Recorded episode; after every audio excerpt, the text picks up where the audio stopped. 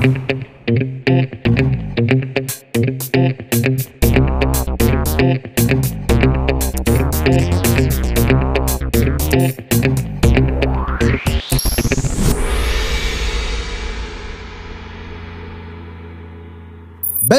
una nuova puntata di Gong 10 minuti con Round 2, il podcast dell'omonimo canale Twitch. Cominciamo subito commentando le due notizie che abbiamo scelto quest'oggi. La prima riguarda, diciamo, questioni di ordine lavorativo perché eh, dopo diversi mesi di scontri, lotte anche piuttosto aspre, discussioni decisamente intense, è stato ufficialmente formalizzato il primo sindacato all'interno di un team di sviluppo che si dedica esplicitamente eh, insomma, alla produzione di eh, videogiochi AAA. Stiamo parlando di Raven Software, che è uno sviluppatore del Wisconsin, un sviluppatore anche storico, con un passato assolutamente di, di, di prestigio. Ricordiamo, responsabile di aver creato la serie Heretic Exen e eh, poi in realtà adesso al lavoro come eh, team che dà una mano sui, sui, vari Call of Duty, anche su questa cosa c'erano state un po' eh, di polemiche, le ricordiamo anche per un FPS epoca eh, PS3 360 Singularity, che è sì. sicuramente particolare, non di primissima fascia ma di quelli con tanta personalità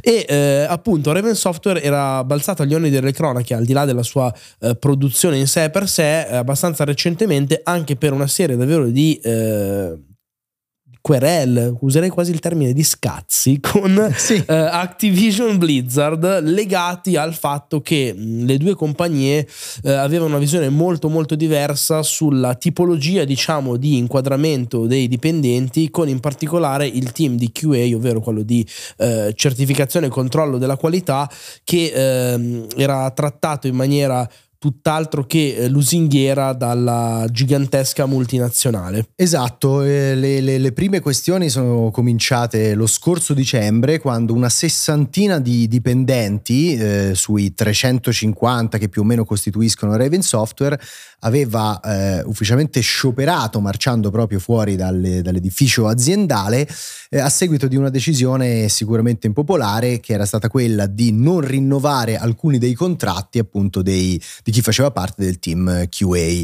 Eh, a seguito di questo sciopero eh, Activision eh, insomma aveva capito che forse probabilmente qualche concessione insomma eh, andava fatta a, a, alle persone che lavorano e che ehm, fanno un lavoro anche diciamo un po' sporco, cioè è una, è una tipologia di eh, servizio che di fatto viene offerta fondamentale, certo, utilissima, certo. cioè se tanto per fare un nome, Cyberpunk 2077 avesse usufruito di un QA un pochino più approfondito, probabilmente avremmo visto uh, un esordio diverso, ma che molto spesso anche dalle stesse aziende viene un po' bistrattato, nel senso che eh, si pensa quasi che sia l'ultimo anello della catena, che in realtà però è prezioso tanto quanto il primo, altrimenti la catena stessa si rompe e eh, si battevano diciamo proprio i dipendenti di Raven in particolare quelli del dipartimento QA per avere un trattamento più, più equo esatto tant'è che appunto dopo lo sciopero eh, invece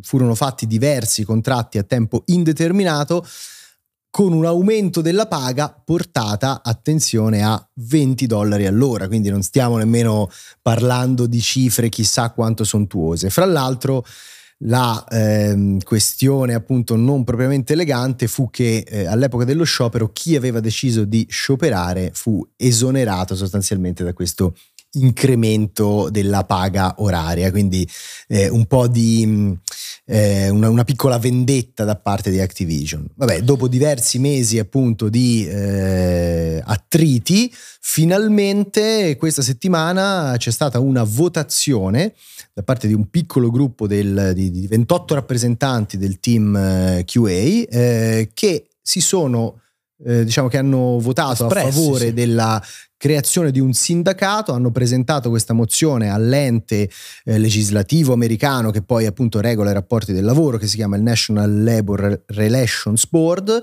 e quindi adesso sono un sindacato ufficialmente riconosciuto che ha il potere di discutere eh, il proprio contratto e quindi di fare richieste a nome di tutto il gruppo e quindi di, di discutere di fatto un piccolo contratto collettivo. Uh, Activision naturalmente diciamo che dall'altro lato della barricata ha preso la decisione, sì, come dire, riconoscendola, ma anche con fare un po' battagliero si è espressa dicendo dobbiamo comunque vedere un po' la situazione e non siamo d'accordo sul fatto che una trentina scarsa di persone possano comunque ehm, risultare dei rappresentanti di oltre 300 dipendenti e quindi ognuno fa un po' il gioco delle parti. Sì, in realtà non è che poi loro sono sono rappresentanti di tutti i 300 dipendenti, semplicemente eh, quello che discuteranno loro avrà un impatto anche sugli, sugli altri, altri, dipendenti. Certo. L'azienda vorrebbe mantenere completa autonomia, però abbiamo visto che questa autonomia poi risulta in condizioni di lavoro evidentemente eh, problematiche. problematiche. Quindi, eh, insomma, sicuramente è, è, una cosa positiva che ci siano sempre più, ehm, ci sia sempre più l'intenzione di superare anche questa evidente crisi di assetto lavorativo che un po' serpeggia in eh, insomma, alcuni studi di sviluppo, anzi, ma in generale in nel settore, settore esatto, esatto, Francesco, cioè pensiamo anche al modo in cui eh, oggettivamente credo sia un po' migliorata la questione del crunch, cioè del, certo. degli straordinari obbligati che se da un lato bisogna ammetterlo con un po' di amarezza, però è la verità anche quando io banalmente eh, faccio il grafico mi rendo conto che ci sono dei momenti momenti vicino alle consegne in cui devi lavorare di più perché devi lavorare di più, perché è proprio, eh, come posso dire, endemico al sistema del, dei lavori creativi. Dall'altro lato è certo che rispetto magari al passato, anche abbastanza recente, la tendenza sia più quella di giustamente eh, salvaguardare il benessere e la vita delle persone e magari eh, ritardare, posticipare un po' la pubblicazione di un titolo Certo. proprio per permettere ai dipendenti di vivere un po' meglio. Quindi C'è se appunto... anche il sistema si struttura in modo un po' più organizzato, ne abbiamo sì. tutti da guadagnare. C'è una sensibilizzazione e questo è un primo passo, insomma, concreto compiuto proprio da questo movimento che si sta sempre più affermando. Prima di passare ad altro, voglio solo confermare che anche Microsoft è stata interpellata sulla questione perché ricordiamo che c'è ancora un'acquisizione in corso d'opera, ma presto Activision Blizzard verrà inglobata da Microsoft Microsoft e Microsoft ha detto che riconoscerà ovviamente l'unione sindacale. Nel secondo blocco di questa puntata di Gong vogliamo invece parlare di Capcom potrebbero arrivare novità interessanti, eh, soprattutto per alcuni fan di una IP non proprio conosciutissima ma apprezzata dalla nicchia di estimatori dei GDR d'azione. Eh, parliamo di Dragon's Dogma. Tutto comincia in realtà con una riunione degli azionisti in cui i portavoce di Capcom hanno confermato di eh, avere per la testa l'idea di recuperare alcune IP dormienti, così le hanno definite. Eh, Capcom ovviamente ne ha tantissime, si potrebbe pensare ad una bella pletora di titoli che eh, erano ben conosciuti ai tempi della prima e della seconda PlayStation, ma magari anche non troppo ben conosciuti. Ah, cioè, magari, senso, anche, magari anche certo. recuperare qualche chicca pazza Beautiful Joe. Certo. Product certo, number 3. No? Cioè, robe no? veramente anche così più particolari, più cult nel loro essere oscure. Marco, ti prego, non darmi speranze perché poi se no, io ci credo. ma perché abbiamo puntato il dito proprio su Dragon's Dogma? Su Dragon's Dogma il dito, il dito, è facile puntarlo perché da un lato ci sono le dichiarazioni di Hideaki Tsuno, che è anche il papà uh, di, di Devil May Cry, che... Uh, non più quello volte, originale, no, non quello originale, però esatto, sì, eh, responsabile, diciamo, esatto. diciamo che eh, più volte ha eh, espresso il desiderio di tornare a eh, vagare per questi territori di un eh, fantasy eh, occidentale rivisto però in una maniera profondamente nipponica e abbastanza originale che appunto è stata ha lasciato un po' il segno a suo modo dieci anni fa, proprio oggi appunto eh, cade nel maggio del 2022 il decennale della pubblicazione di Dragon's Dogma, titolo eh, apparso in origine eh, durante la generazione PlayStation 3 e Xbox 360 che non è stato dimenticato dai fan, non è stato dimenticato dalla stessa Capcom, non è stato appunto dimenticato da Itsuno e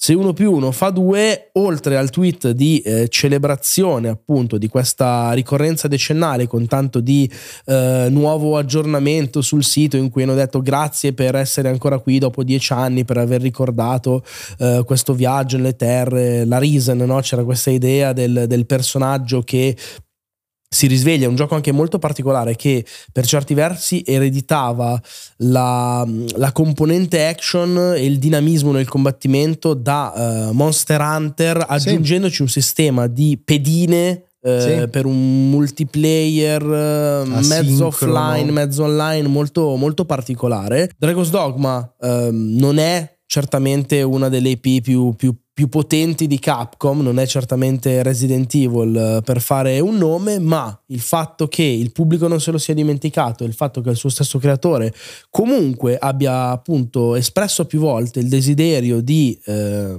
riportare sulle scene la saga, anche magari con eh, le possibilità hardware offerte dalle, dalle nuove console che certamente potrebbero aprire, diciamo, a livello ludico a soluzioni interessanti potrebbero in effetti farci pensare che Capcom, oltre a seguire la, la via, diciamo, consolidata di appunto Resident Evil e Monster Hunter, si possa aprire anche a nuove IP. Ricordiamo che eh, Pragmata era già stato annunciato e eh, è previsto formalmente per il 2023. Non ci crediamo sì. tantissimo perché no, è rimasto un po' in sospeso, ma vedremo.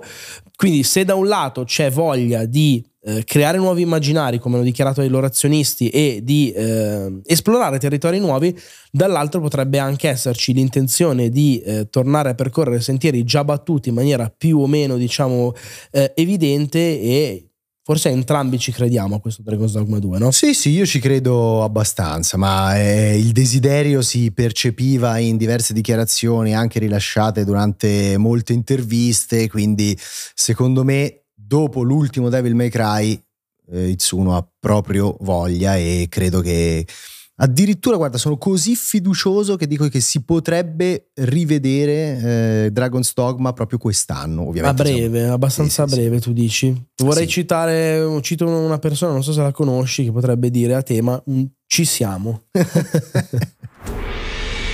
Avete ascoltato una nuova puntata di Gong, il podcast videoludico di Round 2. L'appuntamento è come sempre su tutte le principali piattaforme di podcast e se volete seguirci in diretta sulla piattaforma viola di Amazon, Twitch.